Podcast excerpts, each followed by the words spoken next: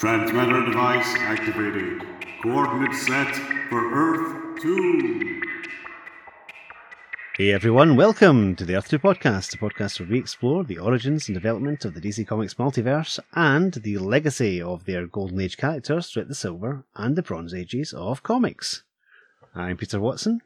And I'm David Steele. Welcome back. Thank you for joining us. Now, this episode has been a while in the coming or the planning, hasn't it? Oh yes, oh yes. One of our Twitter followers, Multiverse Historian, has been requesting an episode about these characters, and it's finally arrived.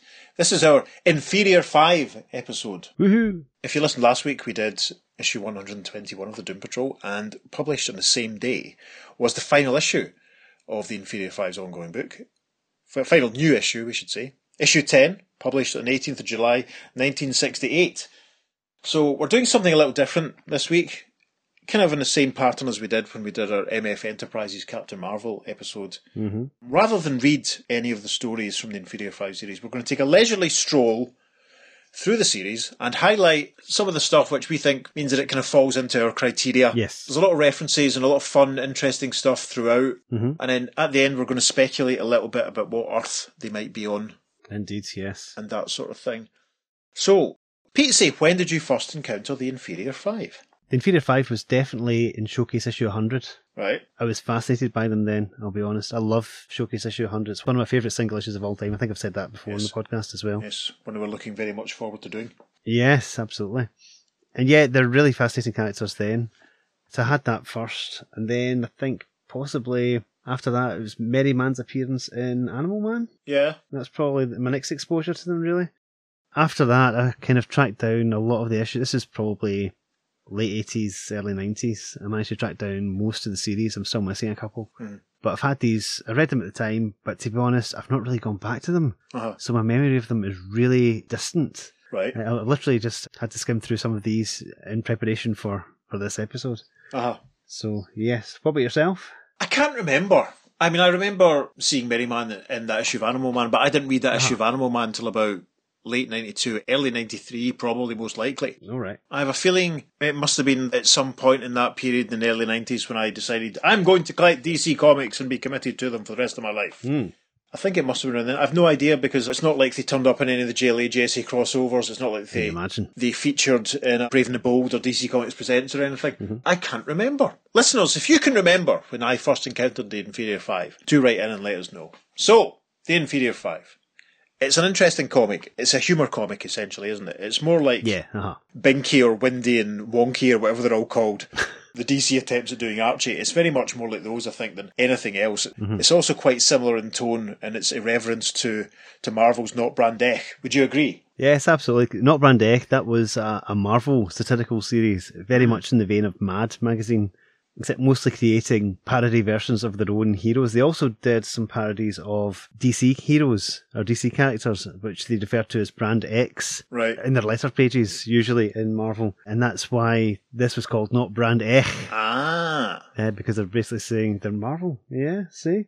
So it's quite fun. I've got a couple of issues of Not Brand. I've also got the Masterwork, Yep, me too. which is was very, very expensive, but, you know, it was a complete run of Not Brand Echh with a nice hardback. Mm. You're not going to refuse that. Anyway, No. I don't think I'd actually consciously read an Inferior 5 comic before we started our prep for this, but we shall see how we get on. So, what we're going to do this week, listeners, is we're going to jump through each issue of Inferior 5 as it comes, give you the publication dates as we go, and we're just going to talk about anything in those issues that we liked that's relevant to our mission statement, mm-hmm. anything worth highlighting, and we'll see how we go. So, the Inferior 5, they first appeared in issue 62 of Showcase, published on the 24th of March 1966. Pete do you have that aforementioned issue of Showcase? It is right in my hand, yes. He's honing it up, listeners. Can you see? Look, check it out.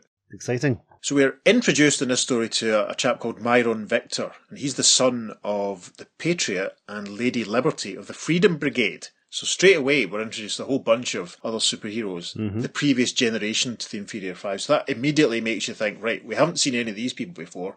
Which earth are they on, so to speak?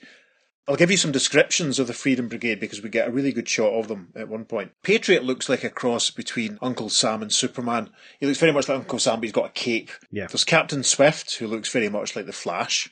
A couple of detailings are different. Mhm. There's the Bowman, who's obviously based in Green Arrow, but has a touch of the Spy Smasher to him. Yes. There's Princess Power, see if you can guess who she's based on.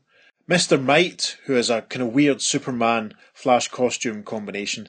And then there's the mermaid, who reminded me very much of Tarzak from the MF Enterprises Captain Marvel. Yes. She does look very much like With the fins on the head and all that. Uh-huh. hmm And so basically, this story involves the Patriot instigating a gathering of the children of superheroes to deal with a threat to the, the city that they live in. Myron visits an establishment called the Heroic Costume Shop, where he gets outfitted as Merryman, and then very quickly we meet the rest of the Inferior Five, who are the Blimp, Awkward Man, White Feather, and Dumb Bunny. And in this story, they go up against a chap called Dr. Gruesome. Petesy, what's your thoughts on the first appearance of the Inferior Five? Yeah, it's a really good setup. I love the new characters. The blimp is Captain Swift's son, and he's basically the opposite of what you would expect the Flash to be. Yes. because he's slow. He, he can fly, but basically he's, he's quite a large, fat chap. And he's wearing a, a green costume with a Zeppelin as a logo on the front. And he's got this interesting headgear, which actually looks like the tail fins of a Zeppelin, which is quite fun. Uh, His powers are he basically can float. uh, he can't really fly, he just kind of can float. Then we have Awkward Man, who is dressed very much in a dark blue, sort of Batman like costume with the same sort of cowl, but with floppier ears, to be honest. And he's got an A logo on his belt. And he's the son of Mr. Might's and the mermaid. His name, obviously Awkward Man, is both an explanation of just how clumsy he is and also a play on the name Aquaman, because obviously he's the son of the mermaid. Yeah. Then we have White Feather, who's the son of the bowman, and he is an archer, funnily enough. And he's wearing a very kind of Green Arrow costume, except it's actually kind of orangey brown. Yeah. And he's got a white feather in his cap, funnily enough. And finally, we have Dumb Bunny, and she's the daughter of Princess Power. And she's wearing basically a bunny girl outfit, except it's red. She's got the initials Yeah. DB in her belt, and she's got the bunny ears in her hair. She's probably my favourite character, and, and not in a kind of pervy type way. She's just really funny because she she's this sort of probably incredibly politically incorrect dumb blonde. They probably wouldn't do her now, I think, to be honest. You know, they'd probably make her much more ironic and a bit cleverer, really play up it was maybe it was all an act. Merryman's costume, he looks like a sort of court jester, really, doesn't he? Yes, uh huh. Imagine Woody Allen cosplaying Harley Quinn. Yeah. That's a good way of putting it. Yeah. There's no statement that they're on a particular off at any point in the series, but it's very interesting that the, Yeah. there are analogues of some very familiar superheroes right at the start. So that maybe does suggest that maybe on their own earth. So There's some nice fun moments where the Dr. Gruesome uh, creates this robot. It's made out of bathtubs and uh, an old wireless and a go-kart and all sorts of bits and pieces that the team have to take down. It's quite ridiculous and I do love it. It's fantastic. the team made their second appearance in issue 63 of Showcase, published on the 24th of May. 1966, and this is the one with their Incredible Hulk parody, essentially. Yes. Dr. Gruesome comes back, bringing some pals with him the Sparrow, the Speed Demon, the Masked Swastika, the less said about him the better, and the Silver Sorceress, which is a, another name that DC will use again. Yes. This is when we first get a proper look at the, the Inferior Five's secret identities. Myron, who is Merryman, he works as a cartoonist. Mm-hmm. Herman, who is the blimp, he works as a chef. There's some really funny stuff in some of the stories with his diner. Yeah. Leander Brett, who is Awkward Man, he works as a beachcomber. Now, is there anything more, you know, can you think of anything more late 60s as an occupation? Actually, you can, because William King, who is White Feather, he's a photographer, which is also an incredibly late 60s occupation. What I liked about him in this issue is he wears a shirt that makes him look very much like Stripesy. Mm-hmm. We also learned that Dumb Bunny's real name is Athena Tremor, and she's a model. So that's another incredibly late 60s Yes. Occupation, and she's very much like you know, it's a very cheesecake, I suppose, is the way you put it, sort of approach to some of mm-hmm. the the time she appears. This issue, Doctor Gruesome, the baddie from the first appearance, comes back. There's a big fight between the Inferior Five and his gang of baddies. And it involves a boxer called Brute Brainyard who gets struck with some radiation that comes from this grenade thing that's been built with Dr. Gruesome. And he becomes sort of the Man Mountain, which is basically a Hulk parody. Yes. So straight away in the second issue, we're getting a, a riff on a very established mm-hmm. Marvel superhero at this point. And it's quite funny because Merryman takes him down by tapping him on the jaw. So that obviously ties into his the boxer having a glass jaw type situation. So Pete, Yes. what's your thoughts on their second issue? Really enjoyed it. I think, to be honest, my favourite part is actually the splash page because you have in the distance the villains in the Man Mountain walking towards our heroes. And Merryman says, Don't let those five supervillains scare you. After all, What other crime fighting combo has members who are swifter, smarter, and tougher than we are? and the blimp says, Well, let's see. There's the Justice League. Awkward Man says, The Doom Patrol. White Feather says, The Teen Titans. And Dumb Bunny says, The Campfire Girls. Which just is really fascinating because obviously they're establishing that these characters know about these other superhero teams. Yes, basically they're making the point that all of the other superhero teams are better than they are. Yes, including the Campfire Girls. Yeah. we should really emphasize these stories are really, really enjoyable. Yes, uh huh. They're very funny. They are mm-hmm. very charming. They're completely unlike anything else Yeah. that's going on in any of the, the other DC superhero comics at this time. Mm-hmm. They really are very special. So the team turned up again in issue 65 of Showcase. Mm-hmm. Of course, issue 64 featured our pal the Spectre. Issue 65 published on the 22nd of September 1966. And this is an interesting one because the Inferior Five get employed as teachers at Dean Egghead's Academy for Superheroes. And this is the X Men parody Yes. issue. But of course, they're not called the X Men, they're called the Eggs Men. E double G S. And this is tremendous because we basically meet analogues of the first five original X Men. Mm-hmm. We meet Harry McElhinney instead of Hank McCoy, and he's the ape. You know, very grotesque, sort of exaggerated features. Mm-hmm. We meet Irish Autumns instead of Scott Summers, and he's called Basilisk, and he can basically he shoots eye beams. Right, it's mm-hmm. quite obvious what's going on there. Melvin Murgatroyd the 14th, who is Icarus, and that's obviously inspired by Warren Worthington III Yes. aka the Angel. The next one's quite funny. Billy Gander. Instead of Bobby Drake. Mm-hmm. And he is called Winter Wonder Lad. And then finally, we have Penelope Pink, who is Levitation Lass. Yes. And that tickled me as well, so instead of Jean Grey. Hmm. and our heroes in this issue come up against, instead of the Brotherhood of Evil Mutants, they come up against the Fraternity of Atavistic No Goodniks. They're led by Dr. Dinosaur and have members including Frogman, Angelfish, Mr. Amoeba, and Pteranodon Juan. There's a funny reference to the Clancy Street gang. So yeah, I mean, straight away, third issue, and we're getting the X-Men parody. Yeah. Very, very funny. The names are hilarious. Thoughts then, Petesy? Yes, I really enjoyed it. The twist in this is that the team aren't mutants. They're actually genetic hmm. throwbacks. They're not Homo superior. They're throwbacks to a previous age. Like Dean Egghead has got telepathy, but that's because he's a throwback to a time when man couldn't communicate through language. You know, it's it's fascinating. Yeah, So much fun. I must say here, the artwork is phenomenal. it is, isn't it? Yeah, it's uh, Mike Sekowsky in this, and it's very, very different from the Mike Sekowsky we've seen in Justice League. Uh huh. It's very cartoony, a lot of fun. All these stories, by the way, are by E. Nelson Bridwell. The first couple of stories were drawn by Joe Orlando, and they were great. Yeah. But I think Mike Sekowsky is just having so much fun. Yeah. Panels, the panels seem huge in this, but you know, there's still tons of panels on the page, but it just seems Uh huh. to have a much bigger scope. Yeah. There's a really funny scene where Awkward Man tries to leap a tall building in a single bound. Yes. There's two long panels as he leaps up, but he misses and he crashes through the window. Yeah. A sequence, I think, which was completely ripped off by the Shazam movie, let's be honest. yeah, yes. In the, the power training montage. So yeah, so I wonder if Uh-huh. I wonder if they read the Inferior Five when they were preparing Shazam. May well have done. May well have done. But yeah, lots of fun. And that's showcase issues sensational. Yep. Three issues of Showcase, just like the Spectre. And then, of course, just like the Spectre, they got their own ongoing series. Issue 1, published on the 24th of January, 1967.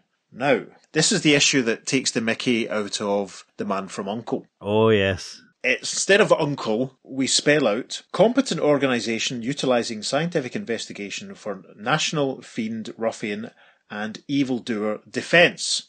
And what does that spell? Cousin Fred. Get it? Cousin Fred, uncle, you see? There we are. It's glorious. this is the issue where we find out that Merryman's granddad was called Yellow Jacket. And he was assisted by someone called Plato. So that's obviously a riff on the Green Hornet. Yep, and Cato, fantastic. I can't remember if the Avengers Yellow Jacket appeared by that point. There was a Golden Age Yellow Jacket anyway. Yes, of course, yeah. Mm-hmm. I'm just wondering from a Silver Age point of view. I think Hank Pym's version probably had done at that point. Mm-hmm.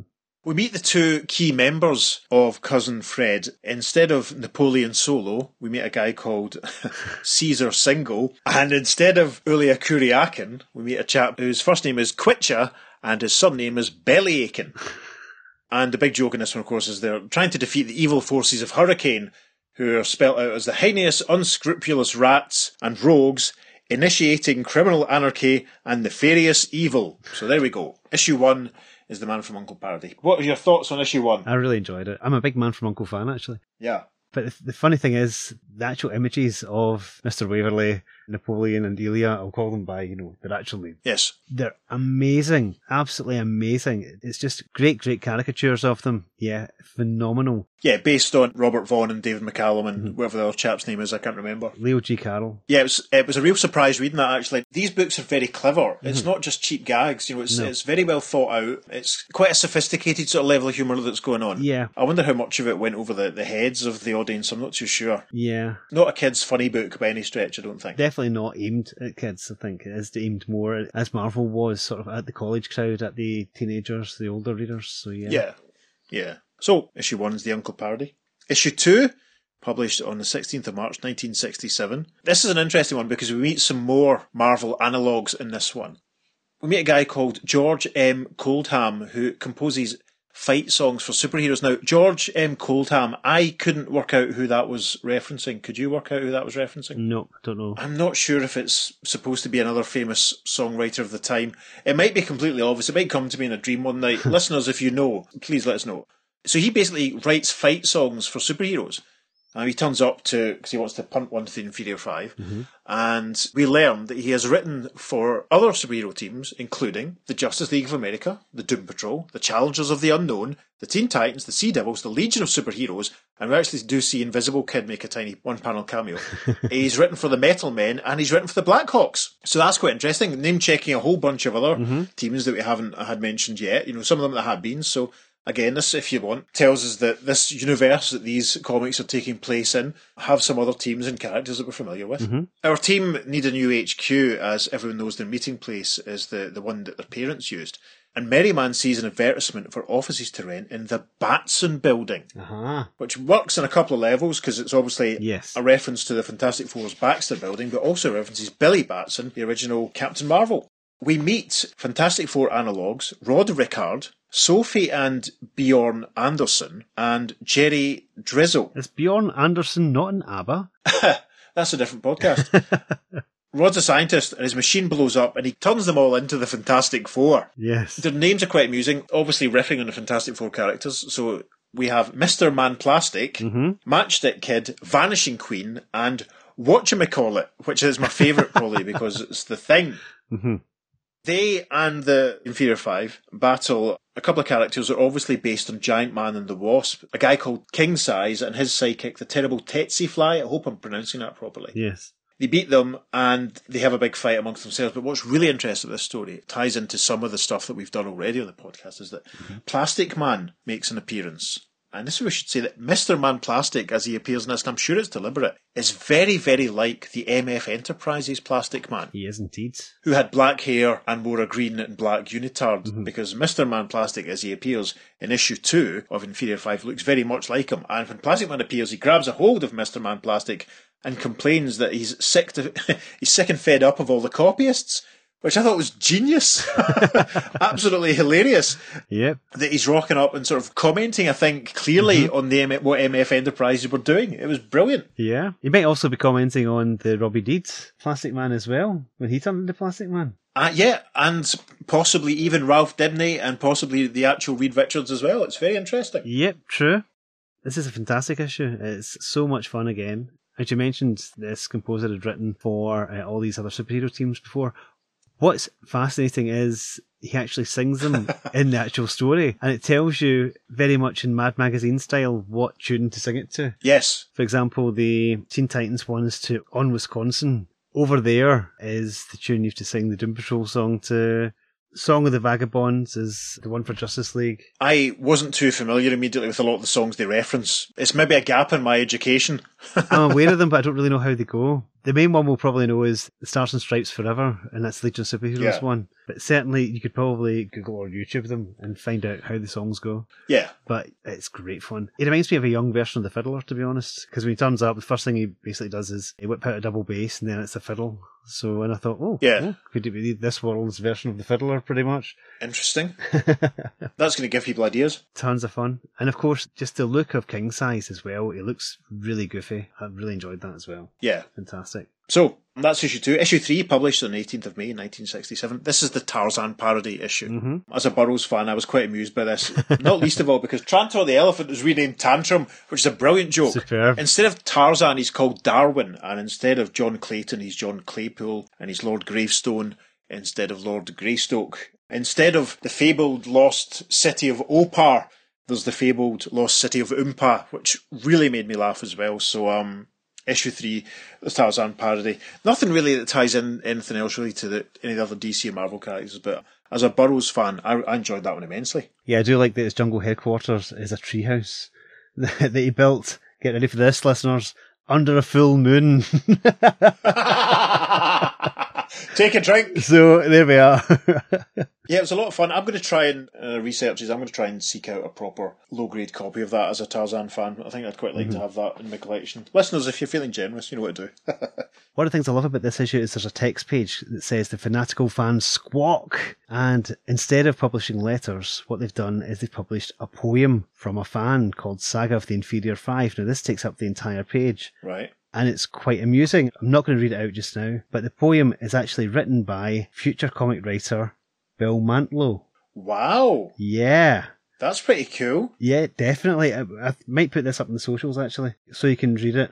So yeah, that's a, a lovely bonus. I mean, the Tarzan story is fantastic, but this kind of blew my mind when I read it because it's just so good, and he's got so much love for the title, and he's so talented. A nice little bonus for the for the readers there. So issue four then, published on the 18th of July 1967, and this is the Thor issue. where we meet this version of Thor, who's not like the Marvel version of Thor in any way whatsoever. No. He's red-haired with a with a beard and his hair's pleated. Odin sends some Valkyries to get some new heroes, and they get the inferior five. Loki turns up as well. Loads of Asgardian stuff. Lots of fun, basically. Thor parody issue.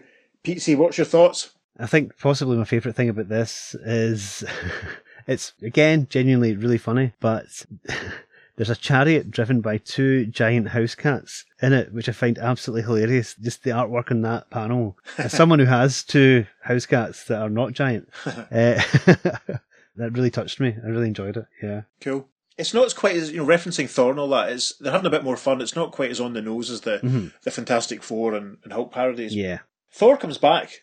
And it's worth saying as well that in, in the letters page for that one, uh, there is a letter from, again, Future Comic Pro Mark Evanier. Oh right, cool. So yes, all of the future comic writers seem to love Inferior Five. Interesting because he's he was obviously, in my experience, associated with quite a few sort of humour books. That's that's quite that's quite interesting. Yeah, Groo writer. Uh-huh. Issue five then published on the nineteenth of September, nineteen sixty seven. The Inferior Five end up in Paris during the French Revolution, and instead of meeting the Scarlet Pimpernel, they encounter the Crimson Chrysanthemum. Yeah, it's a lot of fun. There's no superhero analogues or anything, but it's a very fun and enjoyable story. There's a character in this one called Sir Chauncey Barclay, who kind of looks like a colourful version of the Earth 2 villain, the Wizard, mm. which quite amused me, although he has a monocle. A combination between the Wizard and the character of the monocle, actually, now that I think of it. Maybe he's their illegitimate child Yeah. somehow.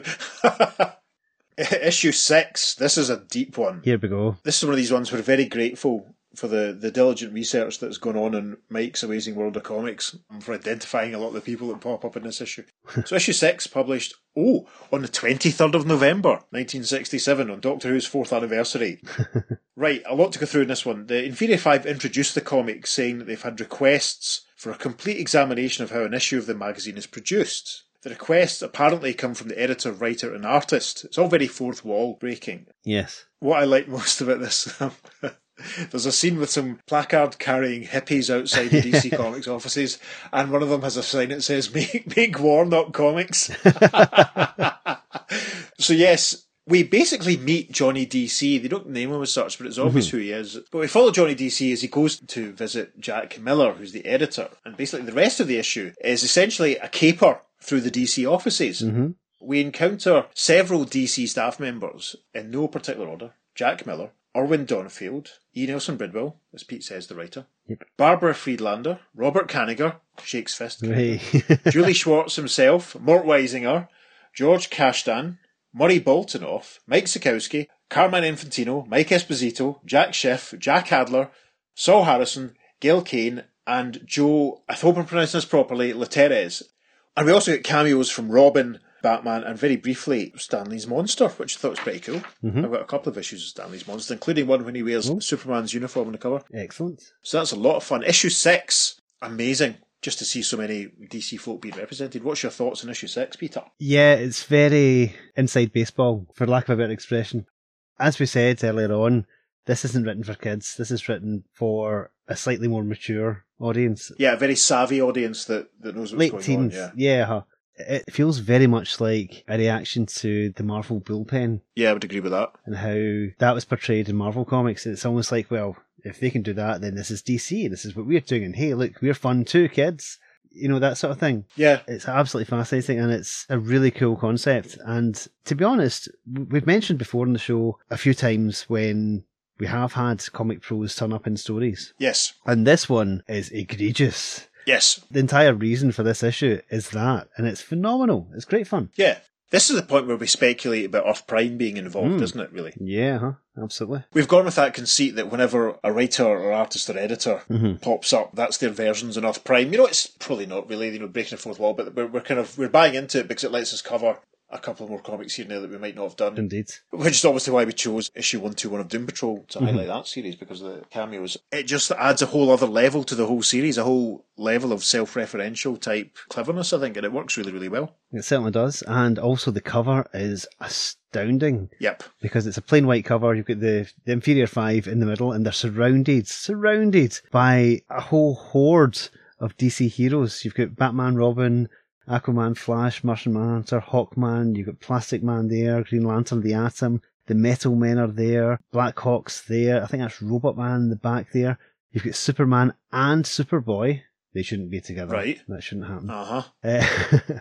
Uh, and they're all surrounding the, the Inferior Five on this amazing cover. It is beautiful. It's a cracker. hmm Yeah, so look forward to the cover of issue 6 when it goes up on the socials, Mhm. if it hasn't done so already. We move on then to issue 7. Oof, this is a dense one as well. Published on the 23rd of January 1968. So, to summarise, an abortive and backfiring attempt to save an old lady from being mugged sees the Inferior Five follow the mugger into the sewer system. Among the people they meet in the sewers are Thor, to whom they give a makeover. Thor that they met a couple of issues ago. It's saying he ends up blonde. And soon after they meet a character called Prince Nabob, who is obviously referencing the Submariner, hmm Prince Namor, and he pulls the plug in the sewer, which gets rid of the an alligator and some sharks and an ugly mermaid that were hassling them all. They, he is given the, the name the Submoron instead of the Submariner. And the Submoron is looking for Thor on behalf of someone called Stanley. Ah. Just spell S T N L E Y. Yes. Do you see what they did there? hmm Soon after they meet the Submoron, they meet a guy called Iron Pants, who's obviously based on Iron Man, and he's also looking for Thor on behalf of Stanley. And in rapid succession, the Inferior Five see a bunch of characters, including Mickey Mouse, Spy vs. Spy from the Mad Comics, Stanley and his monster, Wow. the Fox and Crow, and they meet someone called the Cobweb Kid. And he's also looking for Thor hmm on behalf of Stanley. There is some actual plot in the story, Yeah. including Doctor Diabolical, but we're not really going to talk too much about that. Really, the old lady from the start is revealed to be the Cobweb Kid's Aunt Meg. So Uh-huh. full on with the Marvel references again in issue seven. It's astonishing. I know. You know, I was not expecting any of this in this. It's phenomenal stuff. Again, the letters page has got a letter in it from a future comic pro, Carl Gafford, this time. Right, cool. I think my favourite bit of this is possibly when the Submoron appears and he's trying to remember his catchphrase. Yes. he's basically shouting out, Tyrannosaurus Rex. Hmm, that doesn't sound right. Oedipus Rex. Rex Harrison. yep. It's hilarious. It's it's brilliant, and if you know, obviously, if you know Namor, if you're, they're assuming that everyone that's reading this comic is going to be familiar with the characters that they've been lampooning. Uh-huh. It's it's very clever. The references to Stanley are incredibly on the nose. They're very very funny. Yeah, if this was your first comic, you would be lost completely. Yes, yes. It feels very postmodern in a way. mhm. It's casting a wink to the viewer, the reader, the listener, you know, Absolutely, whatever. yes. They're hoping that the reader's going to get what they're talking about. Mm-hmm. Maybe more so than DC trying to do Not Brand Death. This is DC trying to do Mad more than anything else, isn't it? Yes, I entirely agree with Yeah. that. Uh-huh. Uh-huh. And at one point, the Inferior Five are imprisoned in giant bell jars, which, in a callback to last week's episode, there was a famous scene in the Grant Morrison Doom Patrol issue where the negative spirit was encased in a spirit-proof bell jar. That's a nice coincidence. You could, we couldn't have planned that if we tried. Gosh. There you go. Yeah. No, I love that. That's created by the character quiz. That's again, it's from the Brotherhood of Dada. Again, one of my favourite stories. As I said last Yeah. week, Grant's Doom Patrol is a list for me. So yeah, I know it so well. I was talking to Vincent earlier today and he's offering to lend me the Grant stuff that I haven't read. I am resolving to read some more Doom Patrol off the back of those two episodes that we've done recently. I know, it will happen. Yay! Cool. So we're on to issue 8 now, published on the 21st of March, 1968. Oh, 23 years to the day before my high school leavers dance. There we go. An interesting one, this. Megalopolis, which is sort of revealed as the, the city that it seems everything's taking place in, has been swamped in junk. The five get involved when Herman, aka the blimp, his diner is caught in the mess. Basically, the whole city's just been swamped in rubbish and trash and what have you. Dr. Gruesome, who was last seen in Showcase 63, he's at the top of the, the rubbish pile and he has a plan to attack the United Nations with an atomic egg.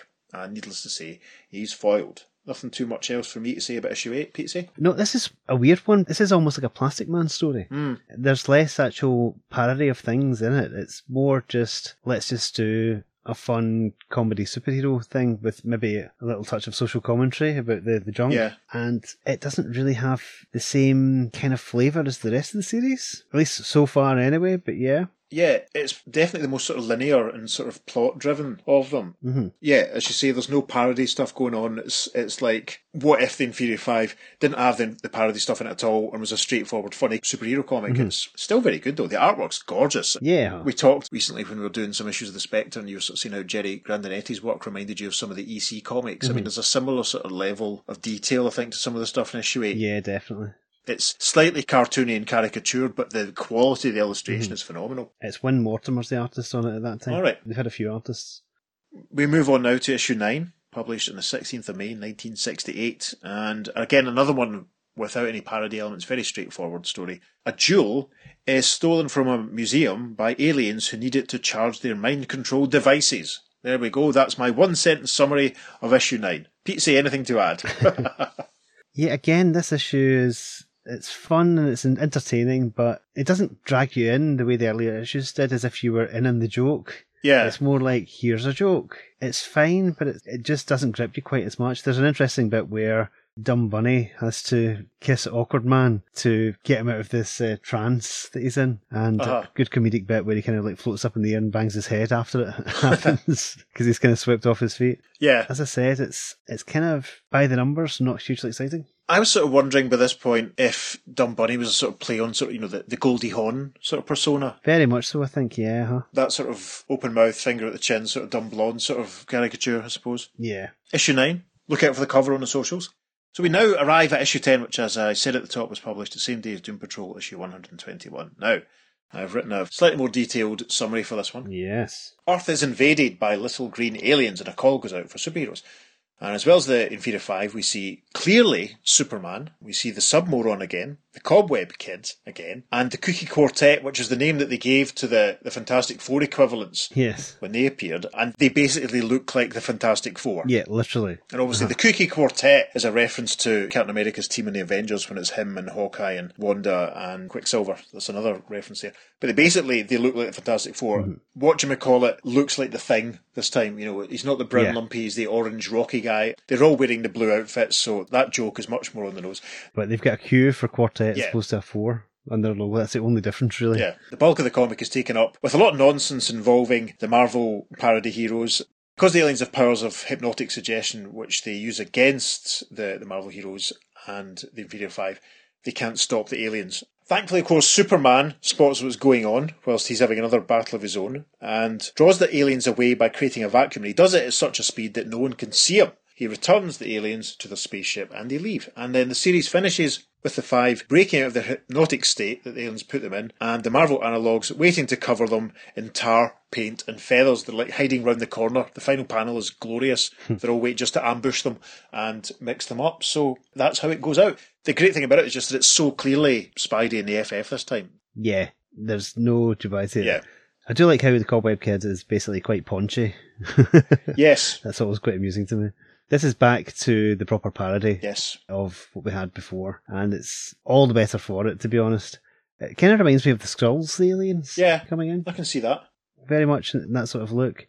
But I think my favourite thing in it isn't anything to do with the parody of the characters or any of the Marvel analogues or Superman turning up.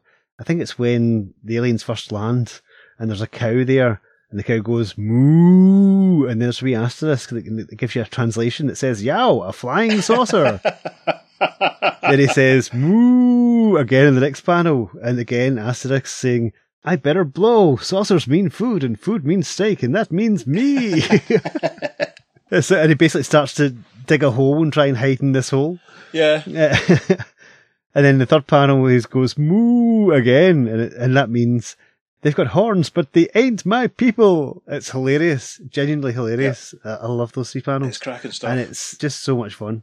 Yep. And obviously, when the Skrulls first debuted in the Fantastic Four story, at the end of that story, they were hypnotized into turning into cows. Yes. And I wonder if that's a wee subtle reference there. I'm probably reading far too much into this, but I wonder if that's a subtle reference there as well.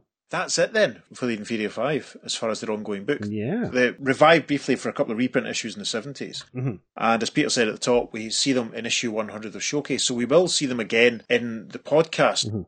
We're now going to have a little light-hearted debate about which Earth the Inferior Five could be on. The presence of people like Superman, so clearly Superman, the references to like Invisible Kid Mhm. and the Challengers, makes me think that in a way this is the regular Earth One, but seen through a filter. Interesting. Okay. In the same way that Torchwood was set in the same universe as Doctor Who, but had a lot more sexy stuff than Doctor Who ever did. we are. Same universe, different feel to the stories. But the appearance of all the Marvel characters, Yeah. you know, the Marvel-esque characters, Mhm. obviously heightened, obviously parodies, makes me think, were they set on their own Earth? I'm not sure. And you did throw Earth Prime into the mix, Of course. earlier on as well. Exactly. Now, Yes. I think I'm right in saying that you spotted in the, the Crisis Companion, in the big oversized Crisis Mm-hmm. Infinite hardback, that Earth 12 is allocated. Yes, for this and the Plastic Man Yeah. stories as well that we've covered. Our Twitter pal, Multiverse Historian, he has indicated in the past that he is convinced that Plastic Man and the Inferior Five are all on Earth 12. The fact that Plastic Man pops up in an Inferior Five story,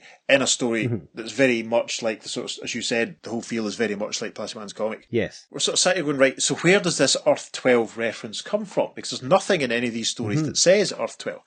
I'm digging about. The only possible thing I can find is that there's a series, which I'm not sure if we've decided if we're going to do it yet or not. It's quite far off anyway. We've got a long time to decide. Captain Carrot and the Amazing Zoo crew in the Oz Wonderland War. Yay. We might do it because it features Hoppy the Marvel Bunny. We'll see. We'll certainly talk about it more at some point. And the final page or the final issue of that series has the, the Inferior Five bursting into Captain Carrot's civilian identity. I can't remember his name off the top of my head. He's sitting drawing at his desk, whatever. And they all arrive and it turns out that they're looking for Earth 12. Or are we on Earth 12? Is this Earth 12? That sort of thing. Hmm. And I'm wondering if that is the root of people sort of speculating that Earth 12 is the appropriate Earth for the Inferior Five. What's your thoughts on this? Possibly the origin of the name, Earth 12, but certainly they're definitely on a different Earth. Yeah. Mike's Amazing World of Comics uh, is a website that we reference quite a bit, and Mike suggests that they are on Earth 1. Mm. But I think the only way this works is if they are on their own Earth with Plastic Man, with a version of Superman, Yes. with a version of the Challengers, Yes. with a version of Doom Yes. Patrol, with a version of all these Marvel heroes, Yes. and let's call it Earth 12. That's fine, where anything can happen. Yeah, I think that's it. Mhm. Nothing in the, the Oz Wonderland page to say that they're trying to get home to Earth 12. They might just be trying to get to Earth Yeah. 12 for a reason because they're on a mission and something Sure. happens. But you're right, if we're going to randomly assign a number of an Earth that the Inferior 5 live on, it may as well be Earth 12. Why not? There's nothing in the stories to say that they're not on Earth 12. And of course, as we talk about legacy on this podcast, we should also mention the more recent aspect or version of the Inferior 5 Mhm. that was published by DC in 2019 and 2020. And it was intended, I believe, as a six issue miniseries. but it was cancelled after four issues, and the trade paperback was published that collected all six. Now, it doesn't really bear any real relation to the Inferior Five that we've seen or we've talked about today. It's very Keith Giffen. There's backup strips with Peacemaker, who's flavour of the week at the moment. And the series seems to be sort of set in the wake of the Invasion miniseries from the, the late 80s. Mm. Doesn't really tie in at all, but we're still going to put the covers and the cover of the trade paperback up on the socials Yes. because content is what it's all about. Mhm. Have you read that series, Pete, yourself? I read the first issue and I've got the trade, but I've not actually read it. Not yet. Not yet. Maybe if we ever summon up the energy or find an extra 300 hours in every day we do a, a Patreon, we'll, um, we'll talk about that series. Maybe. I'm a big fan of Keith Giffen. oh, me too, yes. He's definitely an acquired taste for me. It took a long, long time for me to sort of develop an appreciation for what he does, but I'm a huge fan. So, um, and I picked the trade paperback up very recently. Got a copy in, in Forbidden Planet Glasgow. I'll give it a look at some point. So, yeah, There's one more appearance Inferior 5 I want to mention, and that is. Is there? Yeah. They appeared in an issue of the revived Brave and Bold title by JMS. of course they did. I read it last Yeah. night. How could I have forgotten? It's part of a two part story. It's a time travel story, and the first part of the story is a team up with the Legion of Superheroes and the Doom Patrol. the Doom Patrol. yes, how very timely. And the Legion of Superheroes. We should do an episode about the Doom Patrol. Oh, we have, right? So we should do an episode about the Legion of Super. Yes, let's think of an excuse to do the Legion of Superheroes again. Yes. but in the second issue of that two part story, there's a team up between the Legion of Substitute Heroes and the Inferior Five. That's right. Yes, of course. and it's great fun. They go back to the time of the Inferior Five, and at the end of the story, they kind of bring them forward in time to the present. Yeah, And nothing ever happened with it, I know. That's right. Yes, I remember thinking that. which is a shame. Such a shame. I don't know. Was JMS setting them up for a, another ongoing series that he was going to walk away from three quarters of the way through? Don't know. Also in the in the Angel and the Ape miniseries that I think that we mentioned previously when we were talking about the Green Glob who appeared in it. Hmm. Dumb Bunny appears in that. And Hmm. Oh, really? She is related to Angel. That's Yes. interesting. That's some nice continuity. Yeah, huh? So that's probably it for the Inferior Five, unless we think of something else in the next couple of days and I have to record an insert on Dropbox and send it to Peter in the middle of the night. Again. Yeah. it's a bit of a, a red letter day at the Earth 2 podcast, isn't it, Peter? Yes, we've had our first email We've had an email! Nearly two years of this and we've finally had an email. from someone who isn't trying to sell me podcast promotional material. Uh, yes, and it's from listener Alec Bredner. Hi, Alex. Hello, Alex. Uh, and he says, Hello, Peter and David. I've been listening to your podcast since your debut episode, and I keep coming back to it because I really do admire and appreciate the show. I listen to a lot of comic book podcasts, and in my experience, yours is completely unique. Well, that's good to know. While some other sites either touch on the Silver Age or perhaps a character from this period in their regular show, no other podcast covers the ground that you guys do. Your plan to go through the Silver Age issue by issue is an undertaking of monumental proportions, and it reminds me of Dave Sim's task of self publishing 300 issues of the Cerebus comic book. We're going to have more than 300 episodes, there's no doubt. Possibly, yes. Oh, we will, yeah. He succeeded, and I have no doubt that you will as well. Every episode you complete takes you a bit further along this fascinating road. I am a very long time comic fan, and I was actually collecting some of these Silver Age comics as they were being published. So, when you gentlemen start reading the comic your episode is discussing, I either go into my collection and pull the book out, or if I don't own the issue, I go onto the net and track down a copy and read the comic along with you while you're both doing the dialogue. This is the part of your podcast that to me is the most fun, and it's obvious from listening to you both that you're totally enjoying yourself with the project. Most of the time. yeah. Some of these Silver Age stories may seem ludicrous or strange to modern readers who have grown up on the deconstructed comic form of storytelling, but their eccentricity is their charm. Absolutely. They are from a much simpler comic book time, and they can and should be appreciated on a different level, and the enthusiasm that you both show prove that this can be done in a totally compelling way. So please, guys, keep pushing forward, and rest assured that I will keep listening as long as you keep producing this totally singular podcast. Thank you, Alex. That's lovely. fantastic. That's very kind. Thank you, Alex. Gosh. It's good to know that someone's listening. Indeed. and we're not just firing this out into the void. Awesome. so yes, listeners, if you're feeling generous and want to give us some some nice, lovely feedback, where can they email us, Peter? You can email us, like Alex did, at the earth2podcast at gmail.com. Make sure you follow us on social media because we're putting up lots of bonus material for this very episode and indeed all our episodes. On Facebook and Instagram, we're at the Earth2 Podcast, and on Twitter, we're at podcast underscore Earth2, and it is the number two for all of our sites. Yep. If you're feeling generous, you could go to our Ko-fi page and buys the price of a beverage. If you're feeling more generous, you could help our algorithms by going to wherever it is that you receive your podcast and leaving a positive glowing review. That would be lovely. A little different again this week. We've been be able to mix it up the last week or two. Indeed, yes. But what are we going to do next week? Tune in, find out. Yeah, you'll just have to wait and see what's lined up for next time. And in that bombshell, on this inferior episode, I've been Peter. By definition, yes. Who have I been? I've been David. Amazing. we'll see you soon on the Earth, The Earth 2 2 podcast. podcast. Transmatter cube activated. Return coordinates set for Earth Prime. Soupy Twist.